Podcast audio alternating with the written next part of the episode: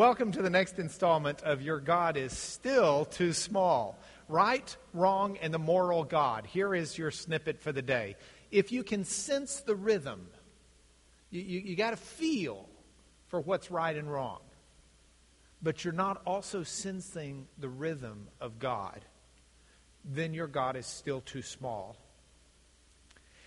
This is one of the most important classes in this series that I can teach, and your written handout uh, doesn't contain enough information, but it contains more than I'm going to be able to cover up here. So I urge you to keep it, and I urge you to look at it, and I urge you to chew on it. Some of what we're saying is is is really something to really chew on. And if you're younger than the age of 30 and you're listening to this, then I not only invite you to chew on it more, but I want you to email me if you choose to, because I want more. I, you, this is a vital message, in my opinion, about who God is. I want to go back in time a little bit. When J.B. Phillips wrote Your God is Too Small in 1951 or 52, I don't remember the date exactly, uh, we were still trying to unpack what had gone on in Nazi Germany. We've been able to unpack it a lot since then. September 15th, 1935 was a significant date on the Nazi calendar. That was the date that Hitler passed what are called, um, were called the Nuremberg Laws. The Nuremberg Laws came out, and what they did basically is make it uh, uh, very difficult on Jews. The Jews lost their citizenship with those laws. They weren't allowed to vote, they weren't allowed to do a number of things like that. They lost their rights to marry Germans. A Jew was not allowed to marry a German. There was a debate that arose out of this as to what it meant to be a Jew, so they had to supplement the laws to talk about well, if you had uh, three of four Jewish grandparents, you're definitely a Jew. If you had two of four or one of four, then you're a middling and those lost rights as well. The Jews not only lost those rights, they lost their rights to work. There were some towns where it was illegal for the Jews to go in. The Jews couldn't be doctors, they couldn't be lawyers, they couldn't be teachers. There were a number of different jobs. At one point, they passed laws Jews couldn't own a cat. They basically made it illegal to be a Jew. Now, we know a lot of this went on and this, I'm not telling you something new, though I am telling you some things maybe that you haven't thought of in a while or maybe in a little more detail than you know. Everybody knows about the horrific, concentration camps that were there. Uh, the, the, the, the world first started learning about them when the, the Nazi regime started crumbling and these concentration camps would get liberated by Allied forces. But afterwards, in the same town city that had been responsible for the naming of the Nuremberg laws that made it illegal to be a Jew, that's where the trials were held of the war criminals in the Nazi regime. You can read those trial transcripts. They're in multi volumes. I've put volume two up here. But they're in multi volumes. You can read them, and it will send chills down your spine. It sends chills down your spine at the same time it makes you nauseated it makes you wonder what could ever go on that would allow something like this to occur. In there, you'll read the testimony of Otto Ohlendorf.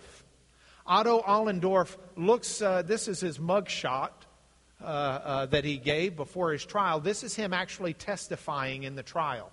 He was a lawyer by training who was put in charge of one of the four Einsatz units. These were the units that were in, responsible for killing the Jews. And not just Jews, they killed a number of other groups as well that were deemed inadequate people. And, and uh, his, his affidavit that he put in before his testimony is, is so disturbing in how clinical it was. I've put some of it up here for you to read. He said the Einsatz unit, which was the special action group in charge of exterminating Jews, would enter a village or town and order the prominent Jewish citizens to call together all the Jews for purpose of resettlement. They were requested to hand over their valuables and shortly before execution to surrender their outer clothing. They were transported to the place of executions, usually an anti tank ditch, in trucks, only as many as could be executed immediately, so the span of time from the time they knew what was going to happen till the execution was as short as possible. Then they were shot, kneeling or standing, by firing squads in a military manner, and the corpses were thrown into the ditch. That antiseptic. In addition to his testimony, by the way, he was convicted, he was hung three years later. Um, Hermann Graebe And if someone could, if I could borrow a sheet, a lesson from someone, I didn't walk with one up here, thank you. I didn't put Herman's information up here. I know we've got some young kids, and, and, and, but this is real. Uh, I didn't put it up there because I just couldn't bear to retype it again. Typing it once bothered me, but I want you to hear his testimony. This is what this German engineer said. He was in the Ukraine where one of the Einsatz units were working, and, and he saw this. He said, The people who had got off the trucks, men, women, and children of all ages, had to undress upon the order of an SS man who carried a riding or dog whip. They had to put down their clothes in fixed places, sorted according to shoes, top clothing, and underclothing. I saw a heap of shoes of about 800 to 1,000 pairs. Without screaming or weeping, these people undressed, stood around in family groups, kissed each other, said farewells, and waited for, another, for a sign from another SS man who stood near the pit. An old woman with snow white hair was holding a one year old child in her arms and singing to it and tickling it. The child was cooing with delight. The parents were looking on with tears in their eyes. The father was holding the hand of a boy about 10 years old and speaking to him softly. The boy was fighting his tears. The father pointed to the sky, stroked his head, and seemed to explain something to him. At that moment, the SS man at the pit shouted something to his comrade. The latter counted off about 20 persons and instructed them to go behind the earth mound. I remember a girl, slim and with black hair, who, as she passed close to me, pointed to herself and said, 23 years old. I walked around the mound and found myself confronted by a tremendous grave. People were closely wedged together and lying on top of each other so that only their heads were visible. Some of the people were still moving. I looked for the man who did the shooting. He was an SS man who sat at the edge of the narrow end of the pit, his feet dangling into the pit. He had a Tommy gun on his knees and was smoking a cigarette. Hermann Graebe uh, uh, subsequently got honors. He was like uh, Mr. Schindler of Schindler's List, someone who, after this, was so moved that he started helping the Jews that he could, and uh, was a tremendous man. Those stories send chills down the spine, even as they leave a knot in the stomach and in the throat. That that could really have happened, and not just once, but to millions of people. You know, the thing is, for all of the information we live in, do we know and recognize that that's not the only time in history? Do we just gloss over the ethnic cleansing in Sudan that's happened? in our lifetime? Have you seen the government's report on the ethnic cleansing in Kosovo and the tens of thousands that were killed just in a matter of a couple of months within the last couple of decades?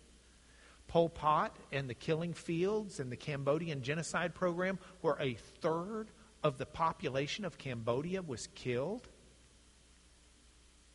And this is outrageous there is a debate among scholars of who was the 20th century's bloodiest tyrant. Isn't it appalling that that could be subject to a debate, that we can't just say, oh, of course it was? Oh, of course it was Hitler? Or oh, of course it was Stalin? Or oh, of course it was Mao? But we can't. If you want to look for just total deaths, it's Mao, 40 million. But a lot of those deaths came because of economic restructuring and famine and things of that nature. So people say, well, maybe we shouldn't look at total deaths. Maybe instead we should look at deliberate deaths, people who were deliberately killed or died, rather than people who just died as a result of policies. At that point, it's not Mao. At that point, it's Hitler with 34 million. But Hitler at 34 million with deliberate deaths may not be the right way to look at it either, because a lot of those were soldiers who were fighting. And so technically they were designated as potential to die on their own accord by the fact that they went to battle. So if we want to talk about unarmed deaths, with people who aren't soldiers but are deliberately killed, now we go to Stalin with his 20 million. Who was the century's bloodiest tyrant? It's anybody's bet. But what happened, I think, is appalling, and I suspect everybody here would agree. Now, one of the fun things about going to Oxford is it gave me a chance to renew an acquaintance with some of my son's friends. And I had an interesting conversation with both the believer who studied Nazi Germany and a gentleman who was receiving his degree in ethics. And we talked about the ethics of this situation. I don't know anybody in this audience that's listening to this either live or maybe even through the internet who wouldn't agree with me immediately what Hitler did was wrong. It was wrong. And it's the reason that I have chosen such an extreme example in this class, because in this class, I want us to discuss right and wrong. And I thought, well, I'm not going to take something that's debatable with a lot of people. I'm going to take something where most everybody's going to agree. When I was talking to the ethics doctor now at, at, from Oxford, he would readily agree that what happened in Nazi Germany was wrong. But I want to know why. I don't know what makes it wrong. You may think, well, I, I got that. Time out. Let's look at it together. I want to look at it with these questions. Why would Hitler do something like that? Was he just such a whack job? I mean, what is it that would ever enable not just Hitler, but the other leaders to oversee such a thing? And then I want to ask can we affirmatively say it was morally wrong? Can we unequivocally, affirmatively say what he did was a moral error, sin, wrong, whatever word you want to use, but word of that value? And if so, how do we know that? All right, let's start with why would Hitler do such a thing? It's real easy just to say he's a nut job, but that's not enough because there's more to the story. And if we don't understand what more to the story there is, then we're opening ourselves and our culture to similar events again. So I could go back further, but uh, in the interest of time, we're just going back to 1859. Darwin published On the Origin of the Species. He published it in November of 1859. He had to hurry it out because it looked like someone else was coming out with it. So he hurried to press with his ideas. Here's what Darwin, and you may say, well, I know Darwin, that's evolution. If you haven't read Darwin, just humor me and listen to this for a moment because it's important. Darwin wrote, and his premise was this food supplies are never enough to meet population's demands. And that was an idea that had been floating around. Thomas Malthus wrote on it 50 years earlier in England. The idea that food supplies are never enough to meet population's demand. As Malthus said, food supply changes arithmetically. Today we make 10, tomorrow we make 11 loaves of bread, the next day 12, the next day 13. We can do one more field of wheat. We can do one more field of wheat. But people reproduce geometrically. You got two kids or three kids, and then your three or four kids have three or four kids who have three or four kids. So you can have population quickly outstripping the resources to feed. The food supplies and other resources are never enough for how many people there are. Premise. Next premise individuals that are more suited to the environment will thrive and survive and will breed over those who are less suitable.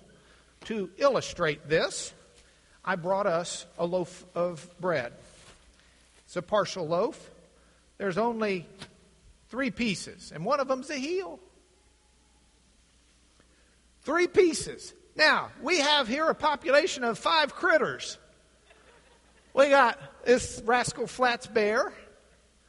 We got the Twizzler bear. We have the Victory Camp. We have the little bitty puppy dog, and we have uh, leprechaun Care Bear. Okay, we got five bears, and we only are animals, and we only have three pieces of bread. This is a classic Darwin situation. Darwin says the ones who are going to get to keep living and the ones who are going to get to reproduce are the ones that are more suited to eating this bread and to getting it and acquiring it and maintaining it. Obviously, the dog's going to get some bread. Uh, Twizzlers, eh, he probably his teeth have rotted out, so he probably couldn't eat the bread. Rascal Flatts, country music, bread, they go together. Although bread was technically more of a folk rock group. Um, victory Camp. Well, you can't send him away empty handed. So these three are thriving and surviving. They get to breed for another day. These two, they're goners. And that is Darwin. And if you doubt it, look at the rest of the title of his work. It wasn't just on the origin of the species, it was also titled, or Preservation of Favored Races in the Struggle for Life. These are the favored races. Those are not. And that's the premise of Darwin. That's what he wrote. Now, it got grabbed up immediately by the academic community, which was already germinating on these ideas themselves.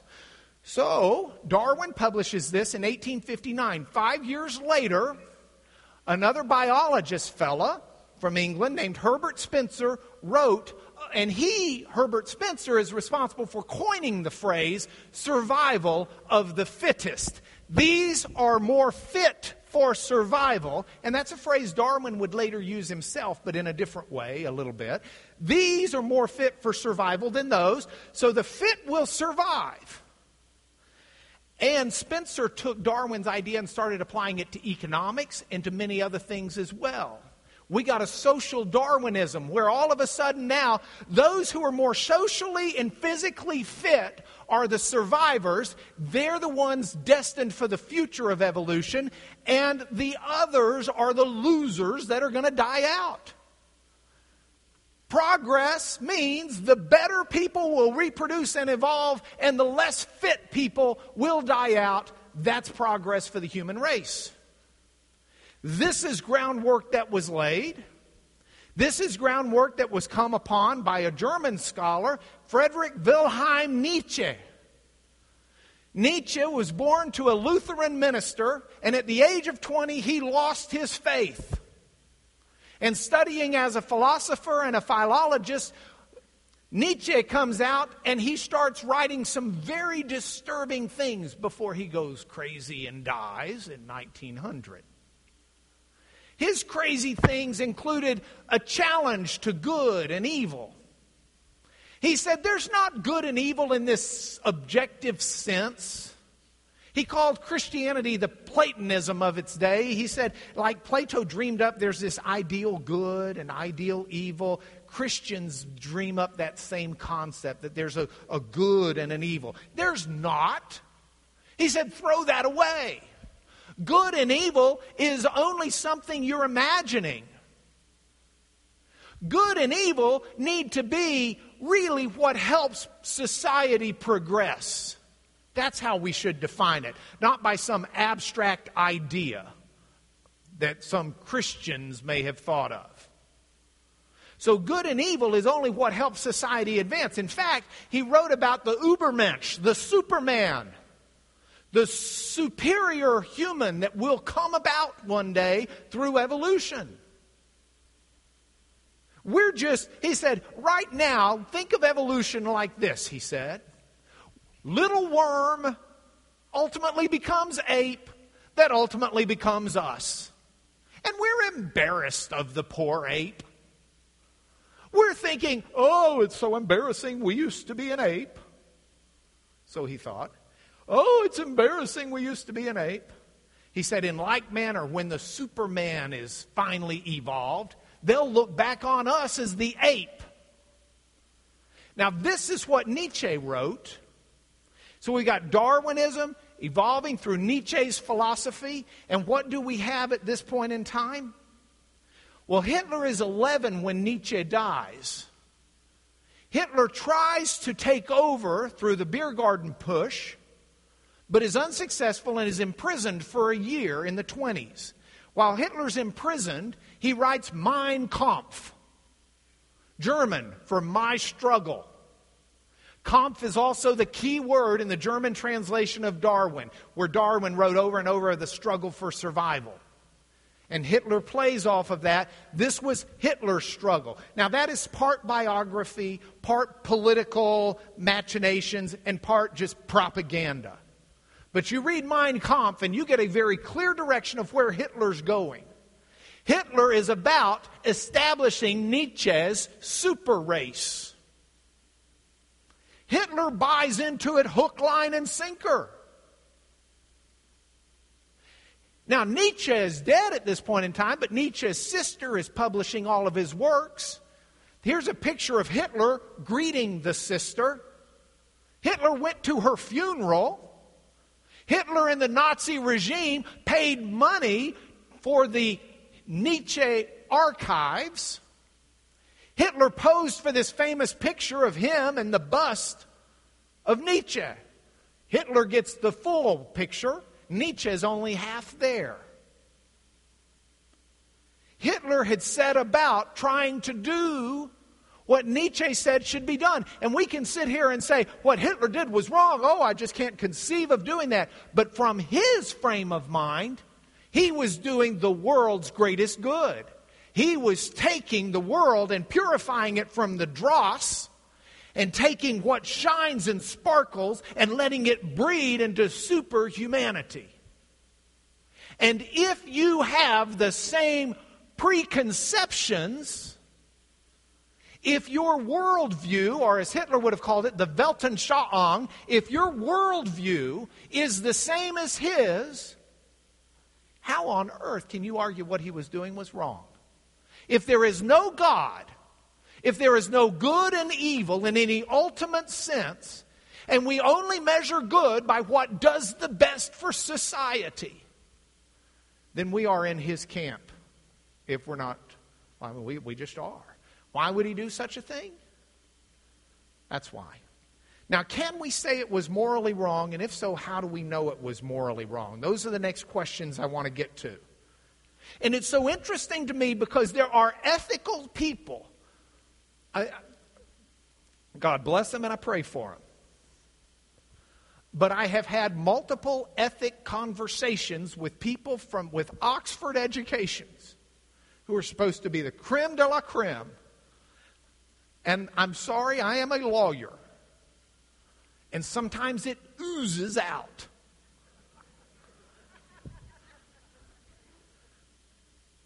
But as a lawyer, I am trained for the last 30 years at knowing the difference between a witness telling the truth and a witness who's dancing on the stand. The truth is not all that complicated. Dancing is da, da, da, da, and distraction and ah and ah. And I've been very diligently trying to ask how can you, with your view of ethics, tell me and convince me that what Hitler did was wrong? And after all of the dancing, generally the idea has been well, it just was. And I felt like I was talking to someone who had stuck their head in the ground like an ostrich and had no way of explaining it that was rational and reasonable. They just want to, because they can't defend it. No one can defend. No one in their sane mind would defend what Hitler did. Regardless of the fact that he may have had all of these ideas, if Nietzsche were alive, maybe he would defend it, but he died of insanity. No sane person can defend it. Today, at least. So tell me why. This is a study called meta ethics. Where do your ethics come from? Tell me why you know it's wrong. How do we decide right and wrong? Oh, they'll say, well, it's what helps society. Don't fall into that trap. Don't fall in. Now, listen, I'm not just talking about Hitler here. I want to talk about our society and how we address and determine what right and wrong is. Okay? I just am not picking out our hot issues of right and wrong because I don't want you to say, well, I just disagree with that. I want to pick one you can't disagree with. Hitler killing Jews, no one's going to disagree with. It was wrong. Okay? Why? The answer can't be, well, it's what helps society is an okay thing to do. That's what we need to be doing. That's what Hitler was doing in his mind. So if we don't have what helps society, maybe it's what helps the individual. I'm going to decide right and wrong by what I like. It is right to eat chicken fried steak for breakfast with extra gravy and mashed potatoes made with real butter and cream, sopped up with biscuits made with lard. Don't care what my doctor says. It just seems right to me. Do we make our decisions on what helps me? No, we better not. Absolutely better not. Then all of a sudden, what's right and wrong is very subjective. What's right for me may be very different than what's right for you. What are you going to tell your kids? When your kids come home at the age of 14 and say, Hey, I've decided it's okay for me to do ABC, and you say, Over my dead body. They say, No, no, Dad, you taught me it's over my dead body. And this seems to me to be right. Now, How about this? Let's decide what's right and wrong based on what a majority of people think. We'll put it up to a vote. And maybe you say, well, no, 51%. Uh, no, 51%. That's not a big enough majority, you know, to really decide right and wrong. Let's make it 70%. And, and, and, and, and. You can vote if you're over 21, but I found most people don't really know what's going on until they're 25. So we're not going to count, but maybe a third, those votes under 25. Are we going to let an elite all of a sudden decide what's right and wrong? Are we going to let the people who run the media decide what's right and wrong? Are we going to let the people who educate decide what's right and wrong? Are we going to let the people who vote decide what's right and wrong? Are we going to say Germany was fine killing the Jews because it had majority support? Hitler was elected. No, that's not adequate. Now, here's the latest. What's morally right and wrong is just built into the fabric of the universe. We can't necessarily explain it, but it's like math. 2 plus 2 is 4. Killing the Jews was wrong. It just was. How do you know? Well, you know. Well, how do you know? Well, it just is. I, I'm sorry. But this will not withstand cross examination. There's no end of the line. Is the end of the line? Well, it just is. If that's true, it's not adequate. Because when your kids or your grandkids come to you if I'm talking to someone right now who's 25 or 30, my daughter's having a birthday today. Happy birthday, Rachel. Rachel one day may have children. And when she has children, and her child comes up to her and says, Hey, mom, I've decided it's okay for me to shoplift. What? It's okay for me to shoplift because I'm going to take what I steal and give it to the poor like Robin Hood. She's going to say, Oh, no, you're not. And the child's going to say, But mom, it's a universal truth. It's just like 2 plus 2 is 4. It's okay to steal from those who have and give to those who don't. She's going to say, There's no universal truth in that. He's going to say, Oh, yes, there is. There's no way to really argue this stuff if that's your reasoning. That is your head in the sand. That's ultimately equivalent in my mind to saying, well, it's, it's what Nietzsche indicted the philosophers for. I put a quote in your paper. Nietzsche said, All these philosophers think that they're so high and mighty and smart. What they've really done is taken their ideas of what they want to be right and wrong, and then they've built up this philosophy to justify it. I think he's dead right. I don't think that's adequate either. Now you may be saying, No, we know because of divine command. It's what God has said is right and wrong. That's right and wrong. Be careful. When you say something like that, and you say it to an Oxford philosopher, it makes you really glad you studied your Greek philosophy before you say it. Because the Oxford philosopher is going to say, Are you familiar with you, you, you, Euthyphro? Which is interesting because a lot of them seem to pronounce it Euthyphro, but that's not the way you'd pronounce it if they read Greek. It's Euthyphro. Emphasis is on the center syllable. Euthyphro. Euthyphro was faced with this dilemma. Euthyphro is a young man. Um, Plato writes it up, but it's a dialogue between Euthyphro and Plato's teacher Socrates. And, and here, we'll use some of these guys. This is Euthyphro. This is Socrates. They're going to court. Euthyphro is going to court because he's going to try and get his dad indicted. He thinks his dad did something wrong. Socrates is going to court because he's being indicted for corrupting the young people. And the irony of this is, is Socrates is portrayed as being right, and the young guy's already corrupted, and he's corrupting the old people. But be that as it may, it's a delightful story. It's really fun to read.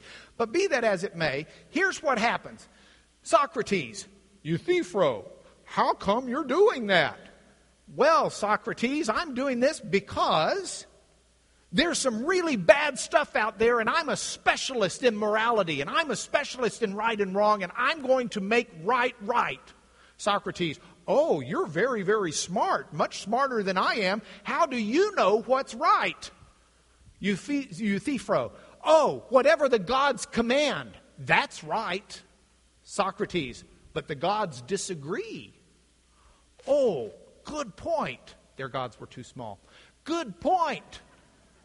Well, whatever all the gods agree on, that's what's holy and that's what's right. All the gods must agree. Socrates says, Ah, but are the gods agreeing on what's holy because it's holy? Or is it holy because they agree to it? Here's the way he says it is holy, put into our language with one God, is holy, holy, is right, right, because God commands it? Or does God command it because it is right? That dilemma is a really difficult dilemma.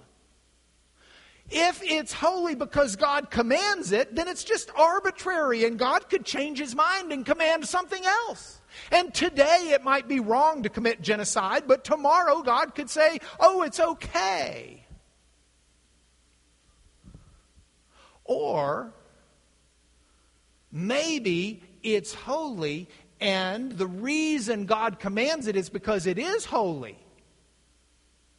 So there's something that God even reports to now. Something higher and better than God? So this dilemma gets talked about by people in these academic places. And I just want to urge anybody who puts that dilemma out there to understand that, you know, if we put it in genocide, is genocide wrong because God forbids it, or does God forbid it because it's wrong? Which is it?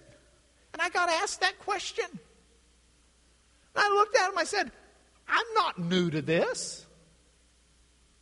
Euthyphro was posed two choices by Socrates, but neither of those choices are the answer. Don't give me a multiple choice test and tell me to choose between A and B if the answer is C. None of the above. Or both of the above, depending upon how you want to interpret it.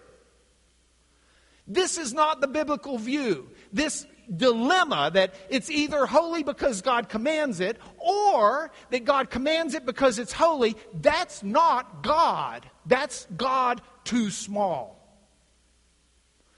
Let's go to what the Bible says. The Bible has two words I really want us to look at here the word law and the word righteousness. The word law we look at first. Now, the word law is used in the Bible with a lot of different meanings. Sometimes it's the Ten Commandments. Sometimes it's the entire Old Testament. Sometimes it's uh, the books of Moses, the first five books. Sometimes it's just the law that was given by God. Sometimes it's meaning things that aren't even in the Bible, just laws that are there for the people to follow that were part of the government. This is why Pastor Fleming this morning said there's a debate in the story he gave about Josiah when they found the book of the law as to what that was. Okay, so law has different meanings. It also has different functions in the Bible. One function of the law is to just restrain bad behavior from bad, wicked people. You make it illegal to kill people, so people with an anger problem don't kill people, and if they do, they get punished. So, some of the reason for law, according to the Bible, is that. Another reason is to instruct people. I want to know how to worship the Lord, so God has given me instructions that teach me how to worship Him. There's value in what it instructs. Paul says in Galatians, another reason for the law is to point us to Jesus because we see that we're not adequate on our own and we desperately need help. And we see that Jesus is the answer to the problems. So the law's got different functions. Hang on to that and let's look at the word righteousness. Righteousness in the Bible is not the Greek abstract idea of what good is. It's something very practical. It's an expression of right behavior that establishes God's will in the land. The Hebrew word for righteousness is, is it's off of the word tzedek. Tzedek is the Hebrew. It's, the idea is not just this. Well, let's think of what good is, and then we'll make it. No, it's very practical. It's what actions. It's an action word. What actions are an expression and of establishing God's will in the land. So when the rich young ruler in Matthew 19 comes up to Jesus and says, What should I be doing to do the, oh, good teacher? He starts it out. Remember that? Good teacher. Jesus says, Why are you calling me good? The only good one, really good, really righteous, the only one who really has God's will established in the land is God Himself. And if you're recognizing me as God, then recognize me. But don't start thinking that there are good men in a pure sense like that. Romans 3, Paul says the same thing. He says there's not a good person, not even one. No one even does a good deed in the sense of an eternal good deed. See, here's, here's, here's what's going on here. Oh, man, we don't have enough time for this. Okay, here's what's going on here. This is the biblical concept, if I could just be blunt about it. God exists and God is not a supercomputer. God is not someone who just sits around and tries to decide, oh, should I let him do that? Oh, no, that'd be too much fun. God is not some old man sitting in a rocking chair calling balls and strikes. God is a moral being. And by that, there are values that God possesses that are inherent to his nature. While I've got Rachel on the serving plate as one of my daughters, we could tell from a very, very, very early age that Rachel was one of those rare children who had within her nature kindness. She's just a really kind person. And it's just deeply ingrained within her. She's going to react kindly most of the time. It's just who she is. Well, God has a nature. There are values, there is morality to God. When we see the things that God values highly, that are His characteristics, that are His traits, that are His values, those we've given a word to. Our word is good. And those things that God is not, that's what God is, we call evil. God is light. not darkness. God is love, not selfishness. It's his trait. It's who he is. This is not God saying, Oh, I'm going to tell you what to do that's good because it's good. This is not God doing it because it's good. Euthyphro's dilemma is wrong. If we go back to the PowerPoint, please. Euthyphro's dilemma is wrong. It's not a question of, is it holy because God commands it, or does God command it because it's holy? By the way, if you listen to Jay Z, the rapper, he and Kanye West wrote a song that quotes this out of Plato. Kind of cool. I'll put it in the lesson. Aside from that, is holy holy? He says is pious pious. Is holy holy because God commands it? Or does God command it because it's holy? It's neither of those. Holy is holy because it's who God is. It's His nature. It is His DNA. It's His values. It's His traits. He does it because that's who He is. He acts out of His nature. His nature never changes. It is consistent, the same today, yesterday, and tomorrow. We call it good. But it's not because there's good out there and God tells us to go do the good. It's because God says to be like Him. He made us in His image. We are image bearers of God.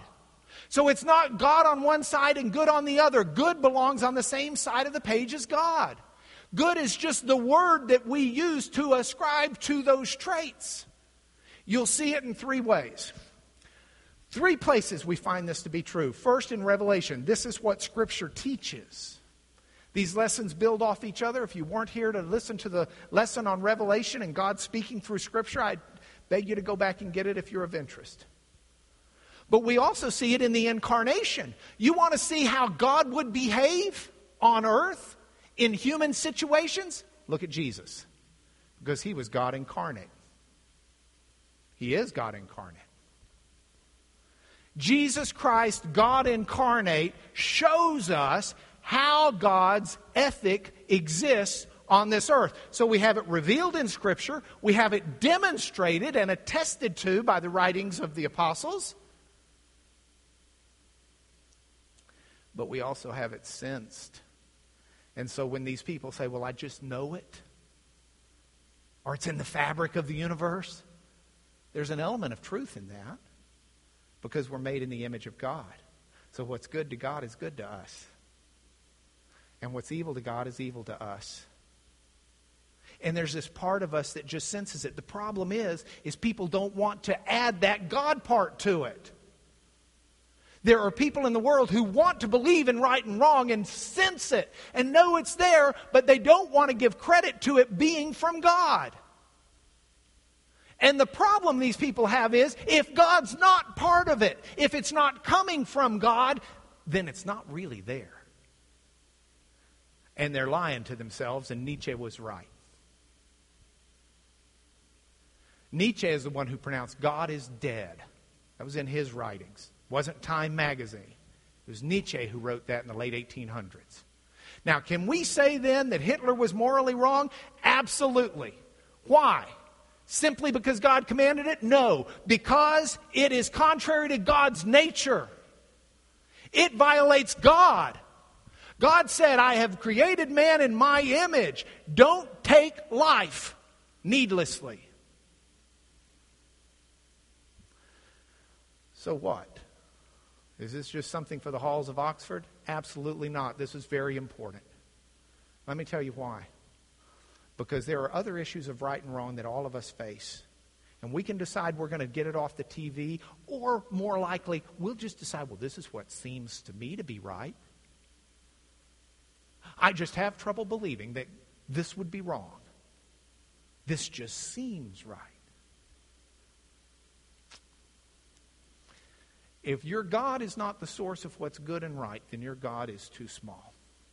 If you think you can sense the rhythm of right and wrong, but don't sense the rhythm of God, then your God is still too small because that's not the God who is. And you might as well go to Egypt and build some big stone God edifice because you've recreated God. And you who think, and I, if I think that we've got the divining rod in our minds to decide right and wrong apart from God, all we've done is made ourselves God.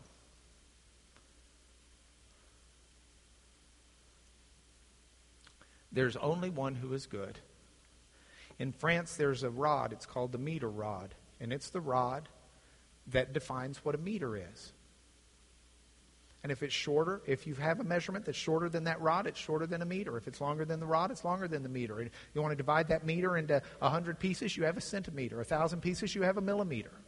But that rod decides what a meter is, and the world recognizes it, and it is the standard for a meter. And they could have arbitrarily made it shorter or longer, but it's what it is, and everybody agrees to it. When we talk about good, if we ever do it without referencing God as our measuring rod, then whatever rod we're using is fake. God's got to be at the end of the line of that debate. Or the end of the line is not adequate to uphold society and move this world forward in God's will. And it's certainly not what is ultimately right and wrong. Only God establishes right and wrong. Whoever has seen me, Jesus said, Jesus said, has seen the Father.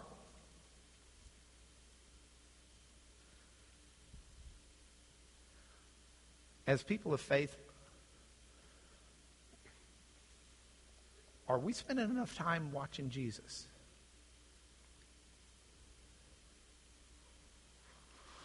In the image of God, He created him male and female. We are image bearers, and so is everybody else. And that's what gives a human being value. And as Christian believers, we need to stand up for the value of every human life. And we need to do it recognizing that those human lives have value because they are created in the image of God. They have value whether we agree with them politically or not. They have value whether we agree with them economically or not. Have, they have value whether we like the color of their skin. They have value whether or not we like the way they wear their hair. They have value whether or not we like their closing sense. They have value because God made them. They have value whether they have the personality of a dish mop, which I've been accused of. But they still have value because they're made in the image of God. Would you pray with me? Father God in heaven we do lift you up as the measuring rod.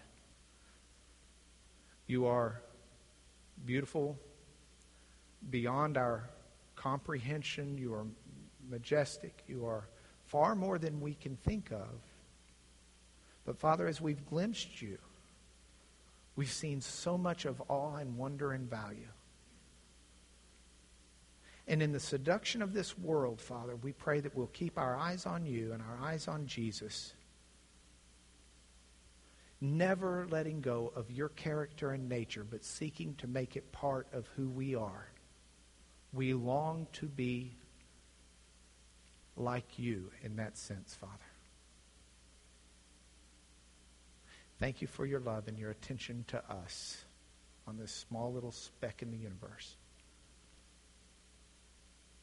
giving your son to show us who you are and to pay the price for the fact that we are not morally fit to live with you on our own merit for eternity. We thank you for giving us a solution to our moral dilemma of being sinful creatures before a moral God. And we pray accordingly through Jesus, our righteousness. Amen.